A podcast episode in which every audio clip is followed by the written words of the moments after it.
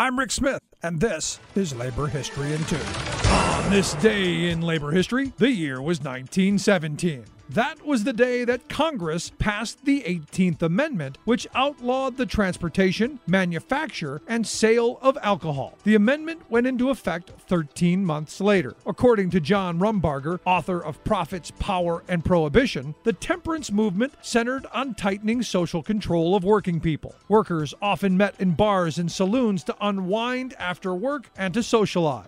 But in the days before union halls, the saloon also doubled as a headquarters where workers could talk about problems on the job, like mistreatment and poor working conditions. They used the saloon as a place to plan and organize strikes. It also served as a site for workers to talk politics and organize around political parties. Many prominent industrialists complained that saloons were breeding grounds for labor unrest and radical politics. They also feared a growing immigrant working class that tied its fate to powerful political machines like those in Chicago, New York, and Boston. The anti saloon movement brought a strange mix into its coalition. It included the KKK, who worried of the growing power of immigrant workers. But it also included progressives, who worked for labor harmony and sobriety as a means of public health. The anti saloon movement also targeted German brewers. The United States had just entered World War I, and anti German sentiment was so high that many considered German breweries to be working for the Kaiser, their product a sap on the energy of servicemen and grain production to feed the U.S. troops. But alcohol flowed freely throughout the 1920s, creating both the jazz speakeasy and bootlegging syndicates. It would ultimately be repealed by 1933.